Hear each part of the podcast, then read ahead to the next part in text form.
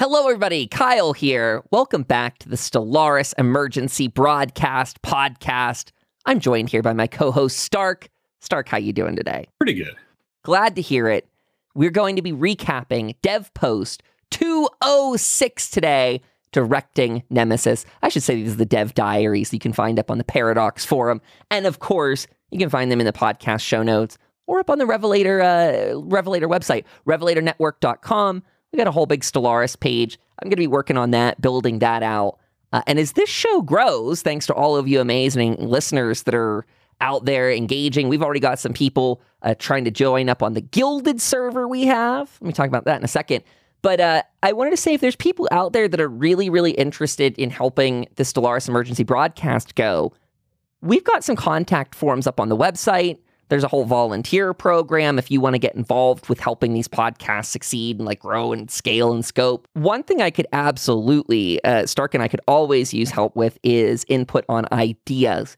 We have a massive list we've been starting on uh, that's like covering concepts from large scale systems down to the really fun minor Easter eggs that exist in the game, because there's a lot of them. Starke was just telling me, which one were you just talking about, Starke? We were talking about 40K. Oh, no, we were talking about the Blorg. The Blorg, that's it. We're going to be covering them a little bit more in this episode because they're going to be uh, coming up in relation. But you go what like you're like how do you know what the blorg is i'm like uh, no I, I think i think i've heard of them we went on the wikipedia they've got a whole big thing like we can talk about Easter eggs from Stellaris uh, all night long. And I think we should because I play around a lot of these systems, knowing of them in concept or name only. I'd like to dive way deeper, see uh, how maybe we can play out different avenues when it's a quest choice, or, you know, just make people generally aware of the things they might be sleeping on, you know? Yep. There's a lot of really cool stuff that's buried in here. Really, really, truly. So in this pa- or, uh, post today, this one is all about the design direction. And this Starke, who, who did you say was behind this post? Um, this is Daniel Moregård or Moregård. I think I'm pronouncing that correctly. Um, he is the game director now, I believe. This was a good one. I, I really like this post, uh, mainly because it touched on a lot of the stuff you and I have been discussing throughout the just last couple episodes, especially in the larger thematic conversations we've had. So picking up uh, the concept of box concept, the concept Yeah. of box concept. Box concept. do you yeah. want to give us a little bit of an outline on this one? Because I, I think this is important when we're starting to understand direction for for expansions, and I liked how this one got set up.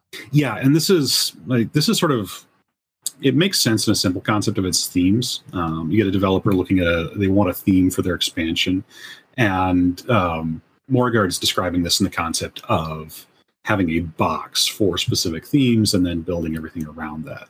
So the examples he gave specifically were Utopia was about internal politics and customization, Apocalypse was about warfare, um, Megacorp was about economy, and the Federations was about diplomacy. And then he also points out that um, Nemesis is again, it's primarily a diplomacy focused expansion, which really starts to explain something that was kind of, I think it was, we've both mentioned it publicly, and it's been a little bit strange kicking around where it's like, this feels like a follow up to Federation. Mm-hmm. And a lot of that's because it's another aspect to diplomacy.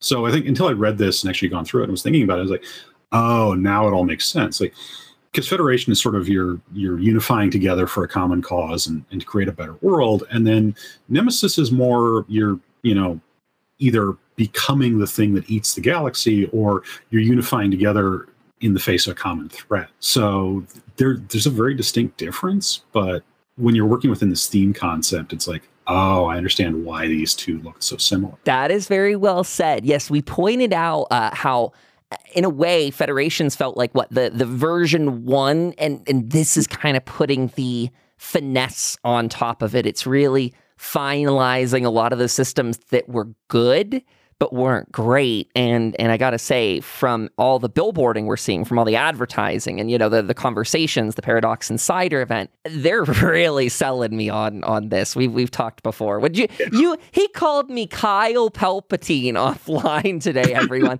I didn't comment at the time, so this is the first time we're. But I noticed that star Kyle Palpatine. I didn't say a word because I what was I going to rebut about that? You're not, I'm not wrong. you weren't wrong. Uh, Yeah. Now that that's been brought out into the light, so everyone, this one I'm just absolutely a fan, and I, again, I love getting the insight from them. So going a little bit more point by point, you called out some of these, uh, but just to recap them, yeah, Apocalypse being about warfare makes sense. Megacorp for economies, Federation about diplomacy, Utopia being about internal politics and customization. And I say these all again because we've have we have listeners out there that are really interested in buying the game. Go ahead and rewind that that or go check out the post itself. Go check out the episode we talk about what you're getting per box uh, or expansion. Really really key because these these areas expand the game very dramatically when when you get them. And and in here we're going to get into espionage which will be a system that's what been relegated to the default 3.0 update. Is that correct Starke? Yeah. Um, so yeah, that's that was something that was confusing us for a little while. Where it was like we were looking at that, and, and for some reason I had it in my head that that was going to be a box feature rather than going to be, you know, added to the play box or play box. Well, the um, the play set for everybody. And the more I thought about it, the more I realized, wait, that doesn't make any sense because this is going to massively change the way you approach yeah other empires in the game just from the beginning of the game forward. So it needs to be there for everybody. Otherwise, you're going to be at a significant disadvantage when the intel system comes in. And I'm folding espionage and intel together there a little bit, but probably shouldn't. it is So yeah, this is going to be everybody. Mm, Go ahead. No, I was just gonna say it's very dangerous, and I, I do apologize on my part for for switching the words intel and espionage because I'm I'm just gonna do that forever. I fear. Uh, I will try my best to sort it out when I can. Um, there's one thing though, and I might have moved over this. I don't think I heard you mention it before we fully dive into to talking about uh, the goals and what things like espionage, what the you know ideas behind that were. Uh, before we get to that stage, I like this one quote about Federations focus more on good diplomacy, Nemesis focusing more on Oh the yeah, evil diplomacy. diplomacy. Yeah, That was a good pull quote. it is. Yeah, and it is a good distinction between the two, like between what we're saying with Federation and what we're saying with Nemesis. I absolutely agree. I think that looking at what all options you get to go diplomatic wise here between becoming the crisis, between cu- becoming the custodian to combat the crisis, or taking that further and becoming the Imperium, it does seem like you have two more traditionally evil or darker authoritarian paths at your disposal in this expansion. Where Mhm. Federation, uh, very good. It gave the the actual Federation ability and it brought in the galactic community. Didn't really give you a way to go off like go off the deep end. You can make yourself the single counselor for the community, but that's about where your unilateral power ends, I believe. You got the hegemony path on your Federation set up, but that's that's mostly just a militarized focused one, isn't it? You know what? I'm going to um, pull that up actually while we're talking. Yeah, because I'm sitting here thinking like I I know I've looked at it, I know I read it, and then I was like, well, this is this is neat. I'm never going to use it, and then immediately forgot everything I read. I That ever happened to you? oh all the time. Every time I make show notes for a, a podcast, I wing I wing every listen, every podcast is completely winged by me because even if I made the notes 5 minutes ago, they're all gone. So I just glance back and hope I did well. Uh so I found the hegemony. There just quick recap of how federation types work. We got Galactic Union Trade League, uh what's this? Martial or no Material Alliance and we got the uh, research cooperative and the hegemony. So hegemony is the members cannot leave the federation. Wait, Oh, oh, yeah. that's So a casus belli. Yeah, if you leave it, there's a secession casus belli. cause war against you. Yeah. That's one of the o- that's the only one that does that for the record. So that's not crazy. I I, I thought Oh. that I was reading something that was going to be repeated, but no, that's interesting. Naval contribution cost is reduced. Oh, by a hundred percent. yeah no naval contribution cost for the president. Wow. You get an additional envoy. You get additional resources from jobs. You get the established. Oh, oh, oh. Okay. So, um, without looking at it, established hegemony war goal probably means you can forcibly. Okay. So yeah, this is this is a thing where it's like you've got a military conquering empire, so like a Roman Empire, where you, you conquer other nations and slurp them in, and they still technically exist as autonomous states, but Oh, they they serve you. I How was is it you're not all the time? Huh? Well, okay. You. I. I great question. How, why am I not that all the time? This is where I beg that if we have anyone listening from Paradox or anyone that has any say that, you know, can get feedback in. I love the hive mind. It's almost exclusively what I play because it truly is what I love. But we have only one uh, federation type we can join in the ba- in the actual Oh, vanilla game, okay. if you will, the non-modded game, and that is that we can only be in the Galactic Union. Which, speaking about vanilla, is basically the most vanilla because that's like a versus crisis stuff. Like it's not. It, it's just more monthly unity, monthly diplomatic weight, like Federation envoy. It's fine, but it doesn't seem to have a strong direction outside of we are the space UN. Mhm. No teeth. The re now here, here's what something that's interesting though, Starke. We've learned. Uh, if friends, multiplayer friends, are inviting you to things like I, I can join someone else's research cooperative. So maybe what I need to ask like Space Unicorn to do is start playing a hegemony, uh, rolling one of those up, and then And passing you leadership. yeah, we kind of let it roll. So that's the other thing. I would like, we need to do a whole deep dive into federations, is what I'm hearing, because there's a lot to talk about between all of the different options in the menus. There are mods that make the federation types significantly better, and I recommend people do it if that's your take, uh, just because they can add a lot of flair, even if you only want to play them for one day and throw it away. Uh, there's a lot to be said about how you let NPCs join your thing and what the dangers are of them manipulating the system. But I, I don't want to deviate too too far from today's episode. The reason I say all of this is it's it's all tied in. It's really hard to kind of separate these things and not talk about one versus the other. Because what we're just a minute away from talking about is cognitive load. So maybe this is actually a decent segue. Maybe we maybe we tie it in in that direction first. Um, this expansion is yeah, let's just hop down to cognitive load then. yeah That's because because what we're talking about is the idea that you can as your game expands overwhelm players very easily because if you're starting with a base game i mean you can overwhelm people all the time but if you're starting with a base game that's cohesive and you start adding a chunk a chunk a chunk those chunks can get radically overwhelming very quickly especially to players that are jumping in late in the game like myself who jumped in with oh i don't know like seven or eight dlcs that i picked up for stellaris all in one swoop so yeah. I you- think you joined right before Federation dropped, didn't it? Didn't you? I want to say right did you get it right post it, after? post by a oh, month Oh, or right, two. It was short timing. Yeah, it was. So you're right on the money with that, Starke. Um, this is actually my first DLC, like major expansion for them aside from Nemesis. So yeah, uh, Mhm. basically, point being, cognitive load. Uh, there's a quote here: cognitive load is definitely something that is tricky when designing for grand uh, strategy games. I feel like the espionage system has hit a good mark with not being mandatory to play the game, but also being fun and interesting when you want to use it. So there you go, everyone. That's that's kind of the bridge we're talking about. Is I've been afraid in the last couple episodes. Sometimes espionage systems are boring. Sometimes they're overwhelming, and we are looking at a game that is spinning out in very fun directions, but a lot of directions. I think we probably should define this a little bit too. So Yeah. I think we've just sort of skimmed over it. Like the thing about cognitive load, and it's, it's really a mind bender once you realize it exists, is your brain can only process so much information at once. I mean, it's nice to think, oh yeah, I'm here, I, I see all of these things, but it's like there are actual straight up biological limits to how much information you can process. And if you try to give somebody more information than their brain can handle, which you absolutely can do, uh, they will not be able to process through it properly. They can't parse what they're seeing, they can't understand what they're doing, and they can't really react. And I think we were talking about this like there's real world applications for this where you can simply overload someone's senses to the point where they don't know what's going on until they can finally, you know, start putting stuff back together. And in game design, especially something like Stellaris, like Stellaris, you are managing an entire stellar empire, or at least a model of an entire stellar empire. And Yeah. yeah, that can get a little overwhelming. Uh, so that's what we're talking about with cognitive load. Like there is there are these limits and trying not to put too much stuff on the player at once where they just disconnect.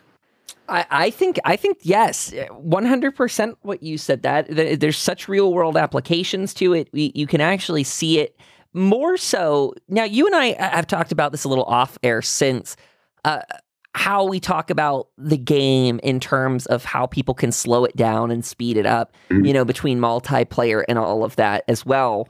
Uh, as a guy that usually plays multiplayer on fast speed, this t- two out of three, I am used to making a lot of decisions on the fly. Now, that's another system that could probably use a little bit of help. We've talked about that in the past uh, for the multiplayer extension of it. But you're right, making uh, decisions on behalf of a stellar empire all in a, a quick succession of time can be very, very overwhelming. And it most definitely impacts how your empire turns out. So that's Mhm. something to be very cautious of because if players start falling behind on the build scale, when they start, eh, when they fall behind on taking an ethics perk or picking up research in a timely order, that stacks. Uh, really Mhm. so when you see the big amplifier techs as well. Because you Yep. can be setting yourself behind by hundreds or thousands. That will add up. AIs will surpass you if you know if, if we're not already talking about an expert player here. If we're talking to the base player that's jumping in, it matters. And so hearing that the dev team is aware of it and intentionally pruning and uh, making sure what they're adding is concise, really, really key to me, especially when it comes to a growing audience. It's actually also something um, sort of in passing here. Like you're talking about multiplayer. Mhm. I do love multiplayer in this game. Right, like I Oh, didn't yeah. expect that as much when I was playing because mostly I started out playing single player. But yeah, in single player, and especially when I learned, I was pausing constantly and processing through stuff and making sure I had all the the details worked out. Um, multiplayer is a completely different animal because it is kind of this fly by the seat of your pants. You just Mhm. need to make the decisions immediately, and depending on how you are as a player, um, there's a lot of there's a fairly strong argument to say that you probably want to start with single player and learn the ropes there rather than hopping into multiplayer right off the bat because Hmm. in multiplayer stuff like the espionage system but even just stuff Yeah. like ship design stuff like research technologies like i go into a thing with ascension perks and it's just like okay i know what i want to do so i know which perk to grab i know which tradition tree to start working my way down i know which uh, i know which technologies are going to benefit me. And in some cases i know which technologies to pick in order to try to push my technology in a certain direction. But that's all stuff where it's like if you're playing multiplayer from the outset and you can't pause and you can't take the time to, to really dig through all the tooltips it can screw you. Because it is kind of like going from chess to speed chess. You, you can't just sit there and, and actually take the time you need to fully appreciate what's going on in a lot of cases See, this is where I'm hearing more so uh, that I'd love to get some volunteers from the audience that would be interested in consolidating ideas because as you're talking, I'm hearing uh, how how do you bring someone into the game? And I've had the experience of bringing a couple players in before. Uh, it is right now a mix of me recommending videos on YouTube, single player content, though exclusively talking to, you know, like you have friends available who are willing to like coach you and spend time on this. I think multiplayer can be a very invaluable asset, uh, especially like you coached me because you watched my game streamed through like Discord uh, and were able to point out what certain UI elements were because that stuff can be really lacking in here. So you can sometimes pick that up from YouTube videos, but there's also an element to having friends that can help you with that stuff too.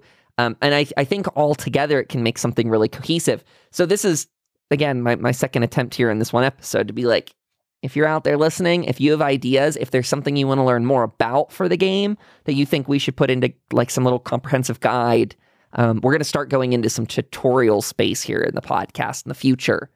Just because I know I literally learn something almost new all the time in this game. literally after 600 Mhm. hours or more. something like that yeah Yeah. So send get in touch. Get in touch. Uh talking to the espionage system then more specifically, let's let's hone in now that we've defined what cognitive load is and how that can be overburdened. Uh, there's a quote here. Mhm. I wanted information gathering to be a large part of this expansion. Espionage systems are hard to get right because they feel or they can feel too predictive or boring, and you also have to constantly be considering the experience of someone who's being targeted by espionage. Again, very good points. The predictive and boring, I've talked about how I like that before. But the being targeted Starke was not the one that came to my mind immediately. But that feels rough in a game when you're just getting bullied. Yeah, and so there's an entire narrative. Like even if you're sitting there and constructing your entire narrative around espionage, right? Like you've mm-hmm. got like mentally, you're you're telling your story about you're sending spies out and things like that. When you're on the receiving end, that narrative doesn't happen because sort of by design, you don't know it's happening. So it's just suddenly and suddenly something horrible happens. Um, I think I've mentioned it on air, but it's like I, I want I can't remember who said it originally, but it's the situation where it looks like it suddenly feels like the computer is cheating against you, where you've got Yeah. the espionage, you an espionage system. Um, I think it was like Civ 2 or something, where it's like you could sabotage cities with your spies, and the AI would use the spies and sabotage your city, and you're just like, "Oh, Oh, well, why is my production suddenly screwed? Why are all of my units dead? Like, and there was no explanation. It was just, oh yeah, no, this happened. And a little cat pop up that says, "Oh yeah, spy did this," and it's like that. Just it feels bad. There's no interaction. There's no early on when you don't understand how to deal with infiltrated units in that game, there was no way to know this was even coming. So it was like, yeah, it's You talk especially about It is- feeling cheaty. I mean, when we start talking amping up the difficulty level, though, and the RNG numbers rolling differently, mm, mhm. that is pretty cheaty. Because, I mean, when their rolls are better than yours and they're just like eating stuff like that, yeah, that's a problem in games. Well, That's, that's also as a genre, that's- it's a whole.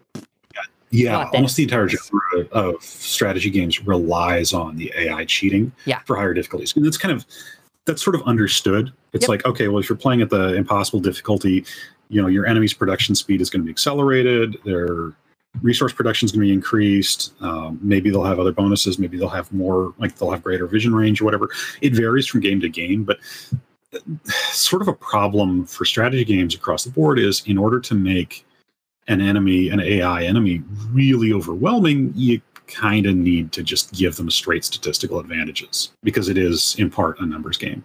I totally agree. Uh, I, I have two really quick spin off things. I don't want to necessarily break into conversations, but I, I well, one, th- this one maybe for a whole other episode. I would adore if a, a game like this, not saying it has to be Stellaris, but I, I'd really like to see as we move to this digital online social space. And we're all starting, like with the introduction of Valheim and all that, people are starting to find the joy in small servers again between a couple friends, a multiplayer. I would love to see strategy games like this kind of add in beyond the observer mode, but almost a, a dungeon master sort of mode where they can kind of hop in and have a little bit of control over the AI and maybe Yeah. help nudge them, whether it's through unlocking perks through them, like almost like one person gets the cheat menu and they Mhm. can hot swap between the enemy. Because I'm I know this is very extra and not that many people would take advantage of this, but I've thought about this before and chatted with friends. It- uh, People would have interest, I myself, but you could really tailor that- a game for folks. Yeah, you can. Um, I know that Divinity Original Sin 2 has that. I don't know if the first one does. Like that's actually an RPG, so like the sort of dungeon master tabletop experience is already baked in. But that one specifically has a dungeon master setup going. Um, cool. You see that well, no, actually you see it fairly infrequently with RPGs, particularly ones that are trying to recreate a tabletop experience Yeah. where you've actually got a dungeon master and then you've got players working with them. Um, I've never gotten into any of those personally, but it's certainly a structure that exists. It's just you're right. You don't usually see that in strategy games, and it would be interesting to see a strategy game that supported something like that. Honestly, if there's Stellaris modders out there that I, I I feel like it'd be very hard to do with just modding tools because it seems like you'd need something grander. But I I, I don't know. I, I I just love to see any game take a stab at it because I guess I'm not asking for something too radically different than basically taking a debug cheat menu and and giving one person access over that. So I- hmm, I feel like the tools roughly would exist. I feel like it would need some finessing, but ultimately I think the payoff could be games that are as memorable as classic D&D, like the stories that people tell and they share with their friends for years and years to come. Just because you're giving it a human element that makes the enemy feel less cheaty um than you know you can you can see if if your one friend is expanding too rapidly maybe you give their uh, neighbors some more troops to get those borders defended or, or whatever that would look like take it a little easier on the friend that's newer and, and doesn't want their teeth kicked in on their first couple gameplays I think it could really help, but I, I digress. And I already forgot what my second little point was to make out of this. But um, yeah, the RNG thing can get really absurd in games. Oh, I know what. I was just going to say really quickly that that I do like that Stellaris does actually tell you in the difficulty slider what is getting enhanced when you turn those levels Mhm. up. So, quick shout out for Yeah. actually disclosing. Yeah, that's actually something. Seeing it more often now in strategy games, but it used to be you would never see that. It was kind of aggravating. So it's like, what's the difference between these difficulties? Oh, Yeah, do I get a negative Whereas- penalty? Do they get a plus? Yeah. Like what exactly? Because it's a mix. Some games do flip flop. This one's, I believe, a all additive to the bad guys. yeah, yeah, I believe so. I think this one is all additive. It might apply a penalty on the lowest difficulties to the AI. I'm not 100 percent Oh sure. Oh, yes, but- sorry, that is well said. I believe you Oh, are yeah. right. Sorry, I guess I meant. Uh, no, you're totally Even right. the That you are correct. I, I guess I meant the higher you go, you do not get like a any sort of negative modifier or anything like that on your yeah, no, Right. the AI gets a positive modifier, higher good difficulties. good negative one, of differentiation course. there. Yeah, That's very good. You are listening to the Stellaris Emergency Broadcast podcast, but are you subscribed to Chaos and Shadow? If your love of aliens and all things outer space goes beyond just gaming, make sure to get subscribed. We're on all your favorite podcast players at Chaos and Shadow. It's up on RevelatorNetwork.com. We talk to some very interesting people talking about time loops, alien cultures, and many more things related to the occult, witchcraft, and beyond.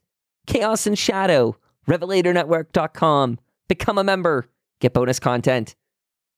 Okay, back to your stuff. Bye. Uh, let's see. There's one quote here in espionage before we move on in the urgency of time. They said something to we also have to consider when adding a new system like that as the player only has so much capacity to interact with existing systems. We need to create a system that is fun and engaging when you choose to use it and be aware that it's quite risky to add new systems the player is forced to interact with. Okay, so kind of recapping that quote, that was going to set up our cognitive load discussion that you can overwhelm a player's senses and ability to process. Now, having talked about that a little bit, there is another conversation embedded here that is the idea of optional systems. Hmm. What is going to what you can ignore, what you can cannot ignore, and what is worth the time investment to become familiar with. Because Stellaris, looking at you, you do have quite a few of those systems baked into you currently. At the same time, I, I do really like that this is getting put in that category of optional because Stellaris, I think I originally sold you on the concept where it's like it's kind of like a uh, sci-fi RPG. Like it looks like a strategy game, but it's actually more of a role-playing game in the sense that you're playing a role in the galaxy rather than just a conventional. Okay, I'm going to obliterate all that oppose me. And within that context, like within the context, they even talk about themselves creating a power fantasy. Espionage is not going to be the center point for every player's interstellar empire fantasy. And so making sure that this is optional is, I think that's actually a really good decision there because you can end up with stuff like, we, we've both played games with espionage where it's like you cannot afford to ignore it. Like if you do not spend time dealing with it, you will get screwed over. I think we even talked about, we just did talk about Civilization 2 where it does that. Uh, screw you over. And I think the entire series, I think the entire sub series is like that now. Not 100% sure Probably. but there's a lot of them where it's like, oh yeah, I could just choose not to use espionage, and I'm like, oh wait, I would get screwed so hard. So yeah, it's having that as something that is designed to operate in the background is non-necessary, but an optional approach, I think, is a really good decision. I agree with that statement. And I'm sitting here wondering are we going to see the. Are, are, are we going to see espionage empires crop up? Meaning, like. Because because this game would lend itself very well to player fantasies like the Tal Shiar, for example, like offshoot types that are strong into intel um, that are you know almost paramilitary things like because we already have the rebellious faction thing as, as, as a thing in this game. Um, we already have uh, almost like Hutt like empires you know all your your slaver style folks that are out there that could really benefit from bounty hunter intel when it comes to sabotaging and you know making supply lines miserable. Uh, again player fantasy this is kind of like add, it feels like they're adding more and more whipped cream to the the sundae or something. Like it's way more finesse. It's getting sweeter all the time. I do like the the focus on this about being narrative rather than just being like effect. Yes. Because that's that is part of the problem with a lot of uh, espionage systems in strategy games, where it's it is simply a hidden effect that you're applying to another player, and they won't find out about it until it's too late to react. Whereas here, they're talking about, yeah, we'll build a we'll, we'll help you build a story with this. Uh, and I, I forget the exact quote. Um, I thought I had it here, but yeah, I did not actually pull it. But yeah, it is a really cool thing where it's like this is focused around getting the player to, to create their own story as they're going forward. And of course, the actual text is going to be scripted. That's sort of the way this stuff works across the board with Stellaris. But no, I love that where the primary focus is the narrative for the player. And then, of course, in multiplayer, everything gets clicked through.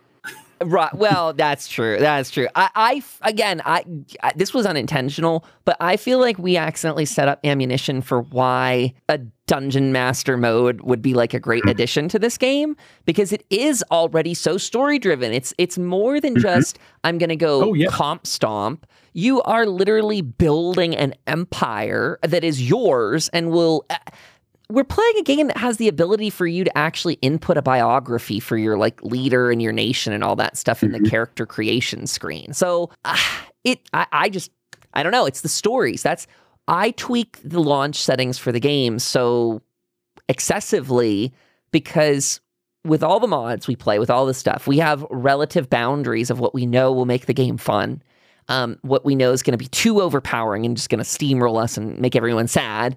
Uh, yeah, I, I want more more control always better, and I l- adore that this is going to be a narrative one because when they call out those progress bars, Starke, I think that starts to nail further what I had said about just feeling bored with other spying systems. Yeah, they just yeah. are so forgettable, if you will, forgettable or painful, and that's not good. So narrative driven, um, you are right. In multiplayer, I do click through a lot of those. But not all of them. There are definitely times I read reading. them, and and you know I'm gonna take one minute here to draw a line in the sand because I think this is worth saying, especially because we're going to talk about become the crisis. Crisis crises are the exception.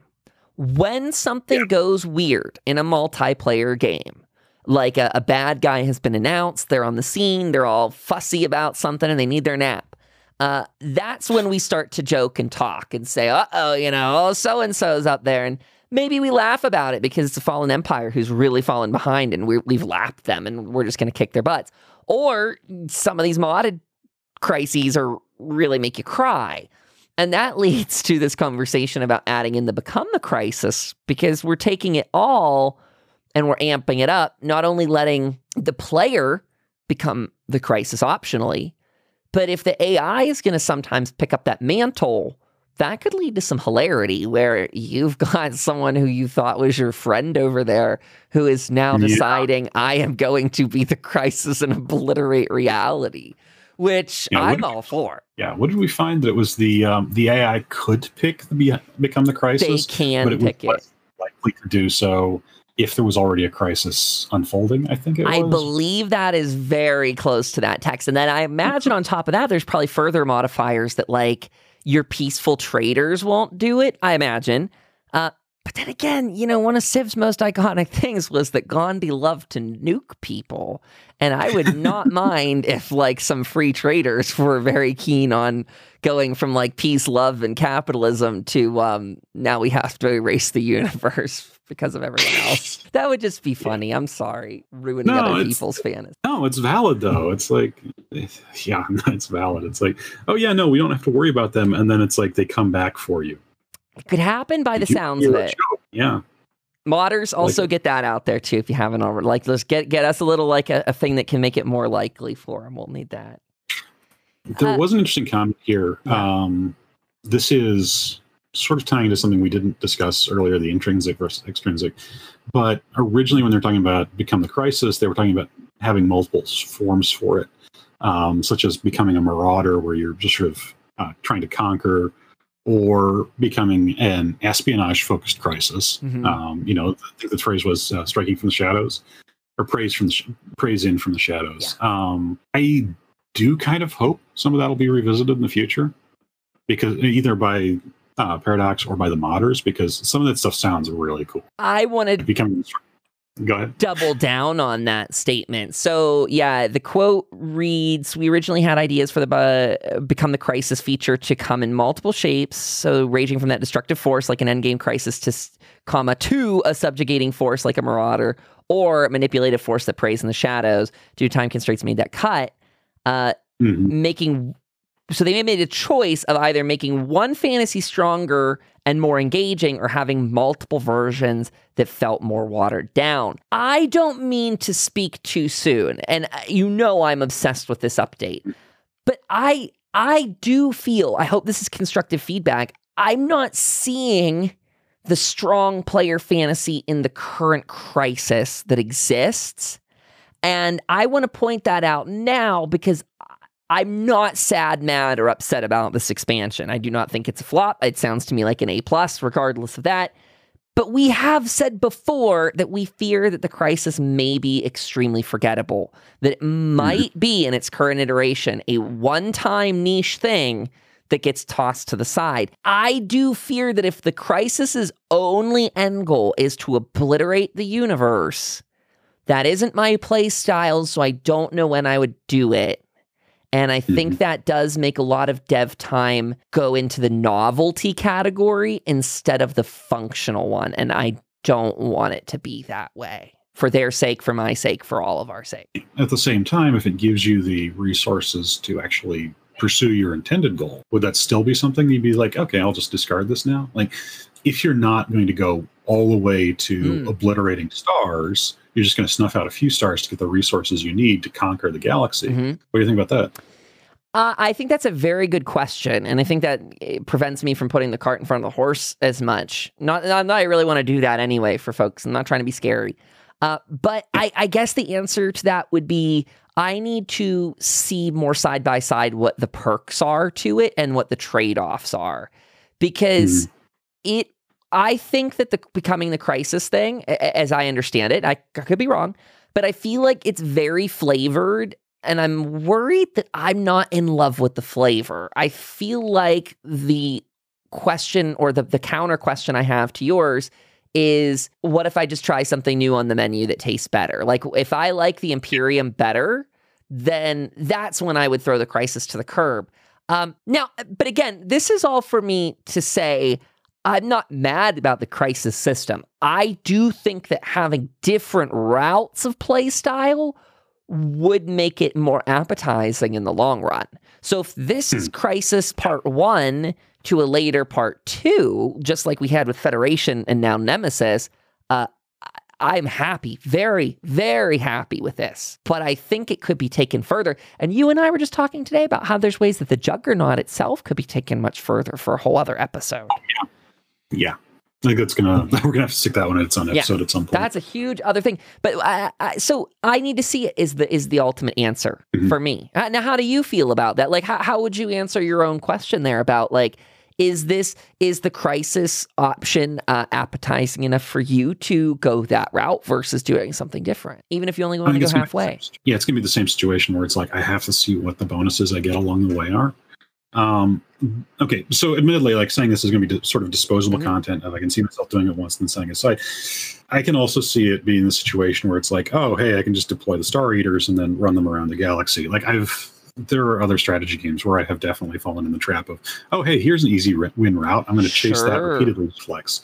So yeah, it'll depend. It'll depend on exactly how it plays. Um, it'll also depend on the thing I've got my eye on still are the um, the mass Corvette and destroyer Yeah, fleets. I've been thinking Like, about that a one- lot lately. Yeah, that's one of the things that catches my eye. Where it's like, even if my goal isn't to obliterate the galaxy, I might start going down this route just to start grabbing everybody, like just spam out huge fleets of ships. So we'll see. You Uh. you brought up such a great point. I'm glad you brought that up because I think it added so much to the conversation. Uh, really noting like what is your goal? Because my friends and I never complete a game of Stellaris. Like we never make it to the victory year for for whatever reason. We either get bored with a match or we just. The thing is, more than boredom, we're just so excited to re-roll and re re-explore an empire and re-explore space. So that is a really good question because I'm immediately turned off by the idea of destroying the galaxy. Mhm. However, you're very right that okay, I'm not happy with the 100% mark. But what if I'm extremely attracted to the thing that's at the 95% mark, which could be like, you know, the Star Eaters or whatever we're talking about? It's the asteroid cruisers or if those Oh, right. appeal. Cruisers. Yeah. Yeah, I have the list. I pulled it up here on the side as we were talking because I, I was trying to see if there are any negatives. Without belaboring the point too much, one thing that would scare me about it, and I can't remember if we talked about it in this episode, but or the last one, but uh, things like the devouring swarm in the game. When you choose the civic to be a hive mind that is all about rapid expansion, you lose the diplomatic component to the game. You can't interact with the council or anything like that, the community. Can't talk to your neighbors. No one will have anything to do with you. If getting further in the crisis has diplomatic penalties, which I have to imagine it does. I thought they said it Again, did. I believe it. I, I can't see it in a I picture here. Uh, I'm on the official there, post, I could be wrong. um, 199, and it could absolutely be in another one. But it is my understanding as well. Yes, I feel like it's going to hurt that. To your point, it's probably somewhere that we read. So uh, it's it's a bunch of it's me trying to juggle a lot of things, and I'm not certain about their weight or shape yet. So Mhm. it's hard to keep them in the air. I don't know. I don't know where I'm going to land on it, but I will say I'm happy with the crisis system. I think they'll get a lot more longevity out of it, though, if they give us different route. and I think even if they don't, I can. I would be seriously shocked if we don't see a lot of expansion on that simply on the mod front. One hundred. Like I know I'm usually not a proponent of mod of mods for Stellaris, but I really suspect that we're going to see a lot of variety coming in with the crisis system from that. Because I think there was a, I'm almost certain I've read that in a previous dev diary. This was designed to be very modular and to be able to swap components out. The first contact chain was a little bit dicier because that was sort of all locked together into a single event chain, so you need to swap out pieces, but the part of the design of the become the crisis system and the uh, the empire and, and uh, custodian were specifically set up so that you could tweak pieces of them without affecting the whole system. Right. So I, I would be absolutely shocked if we don't see a lot of expansion of this in the modding community. Fingers crossed, and and not not to plunder our pockets, but I I will say that um. It wouldn't be the worst idea for some other kind of mini expansion thing, sort of deal that fills in a different, you know, bunch of different types. Although that one does kind of get on the lines of like, is this just, you know, selling different? That's I don't of know. those. I don't know. Well, no, that's also one of those hard decisions um, where it's like, so if you just had a thing where it's like, okay, here's three more crisis playthrough modes as a. DLC. Oh no, I would too, but it would require owning Yes. this expansion. Yes. So that becomes like Yeah. when you're modding, not when you're modding, when you're releasing a DLC that requires a previous DLC. That's a Things very get a good little- point. Yeah.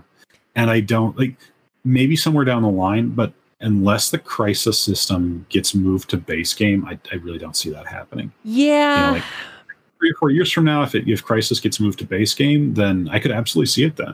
But like right now, uh, you know what though? that's it. Oh, sorry. Go ahead. No, you you continue. something they have done in the past.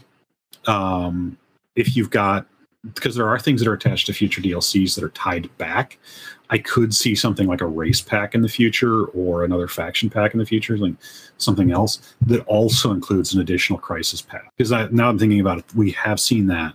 We saw that uh, last year with diplomacy or with diplomacy with federations, where the origin system included stuff that required multiple DLCs. Like it required Ah. uh, required Utopia and required Lithoids, or required I think that was a combo, or it required like specific combinations in order to be available. So that could be a thing um, where it's like, oh hey, if you've got Nemesis and you also have this pack here, then you get additional stuff.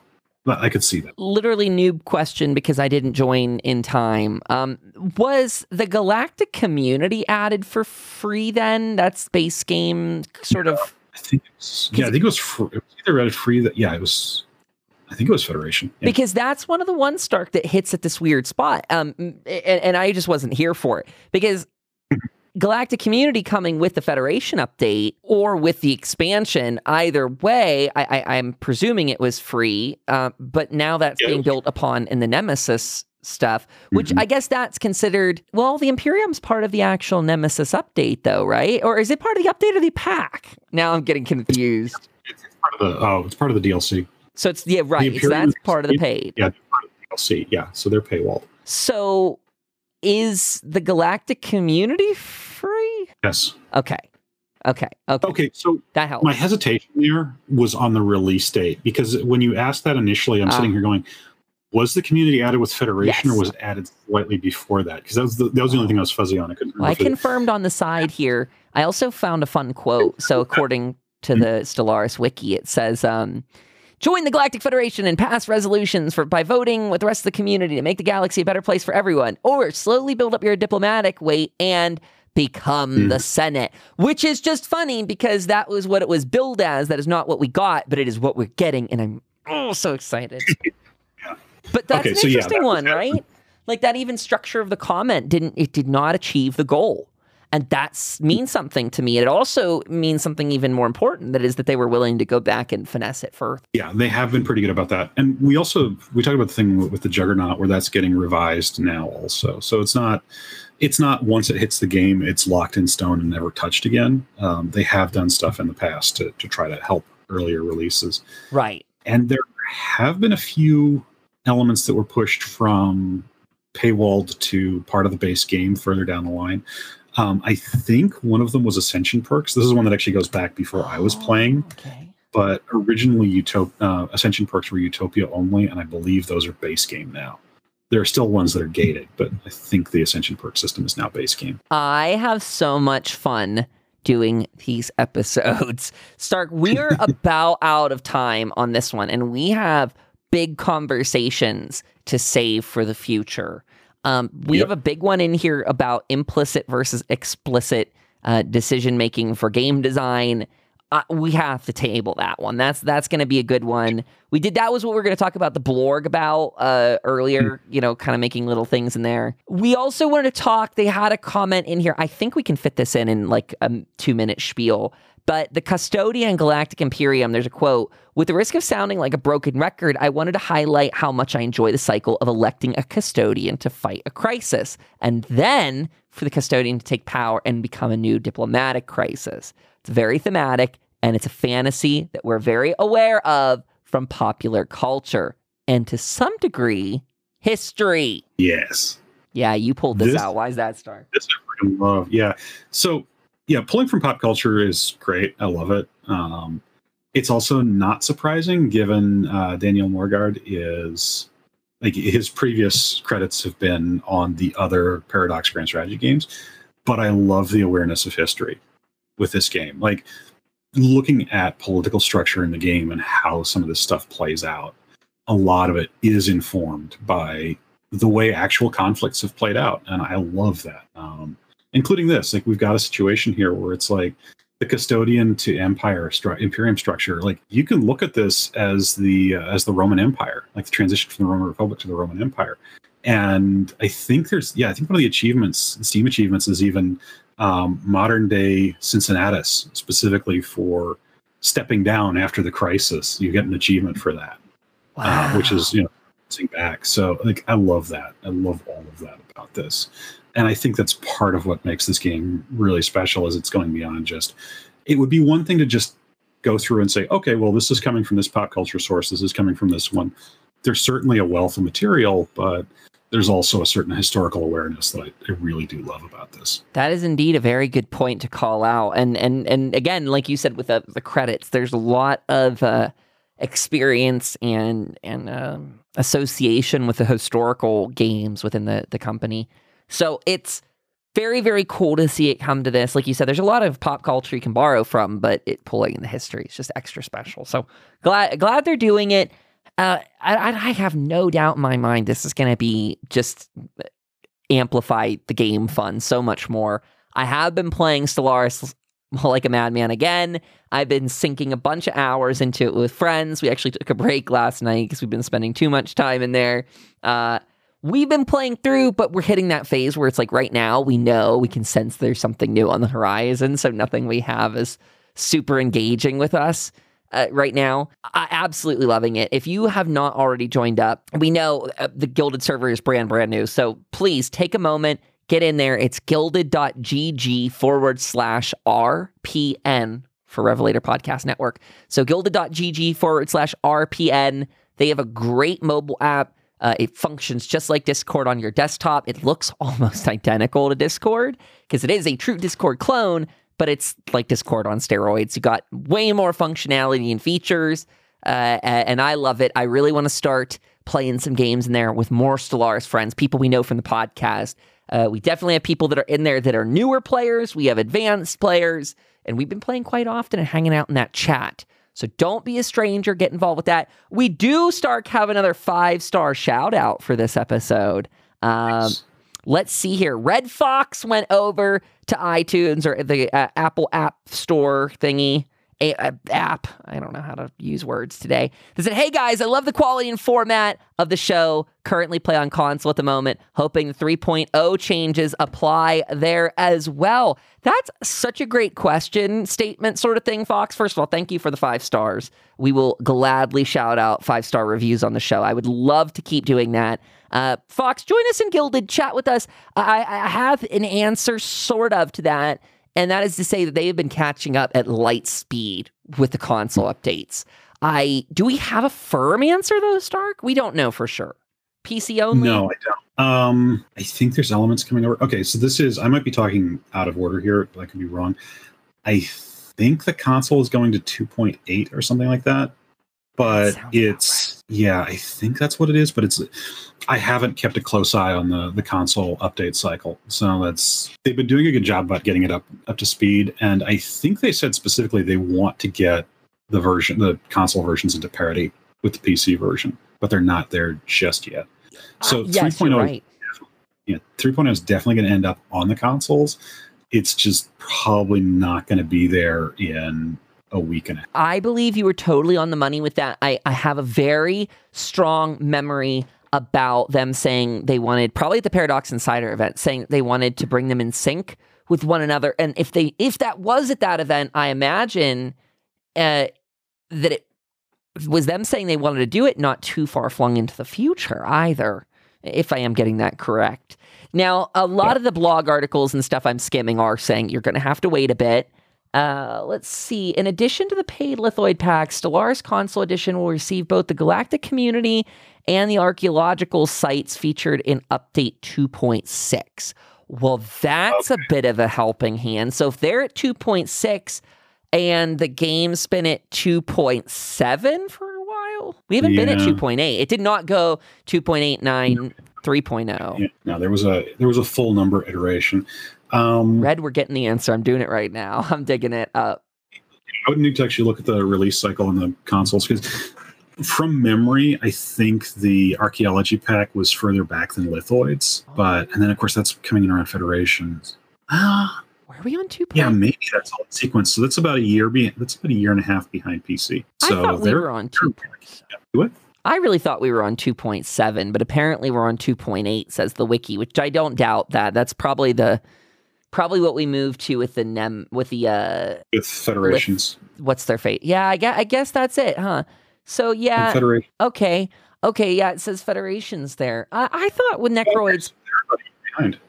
Yeah. Certainly two. Yeah, that's not bad, and we'll be at yeah. So yeah, that's very close then. So at least a couple of months behind. Probably you're probably gonna be about a year behind. Unfortunately, like. It, I'd like to think probably later in this year you might actually finally catch up to PC. Like it depends on how fast this goes through, and I obviously don't have any inside information on the on console development. But they, they like they've said, they they have a priority on getting console caught up. So yeah, cross your fingers. That's right. Cross your fingers. I don't remember if anyone knows for certain the date that, that we may or may not have completely made up. Uh, I do. I'm continuing to like kind of skim things. People are saying consoles are catching up fast. Uh, maybe this was it. The date. I'm just guessing, just based on how fast they've been progressing through the uh, the, the PC release yeah. cycle.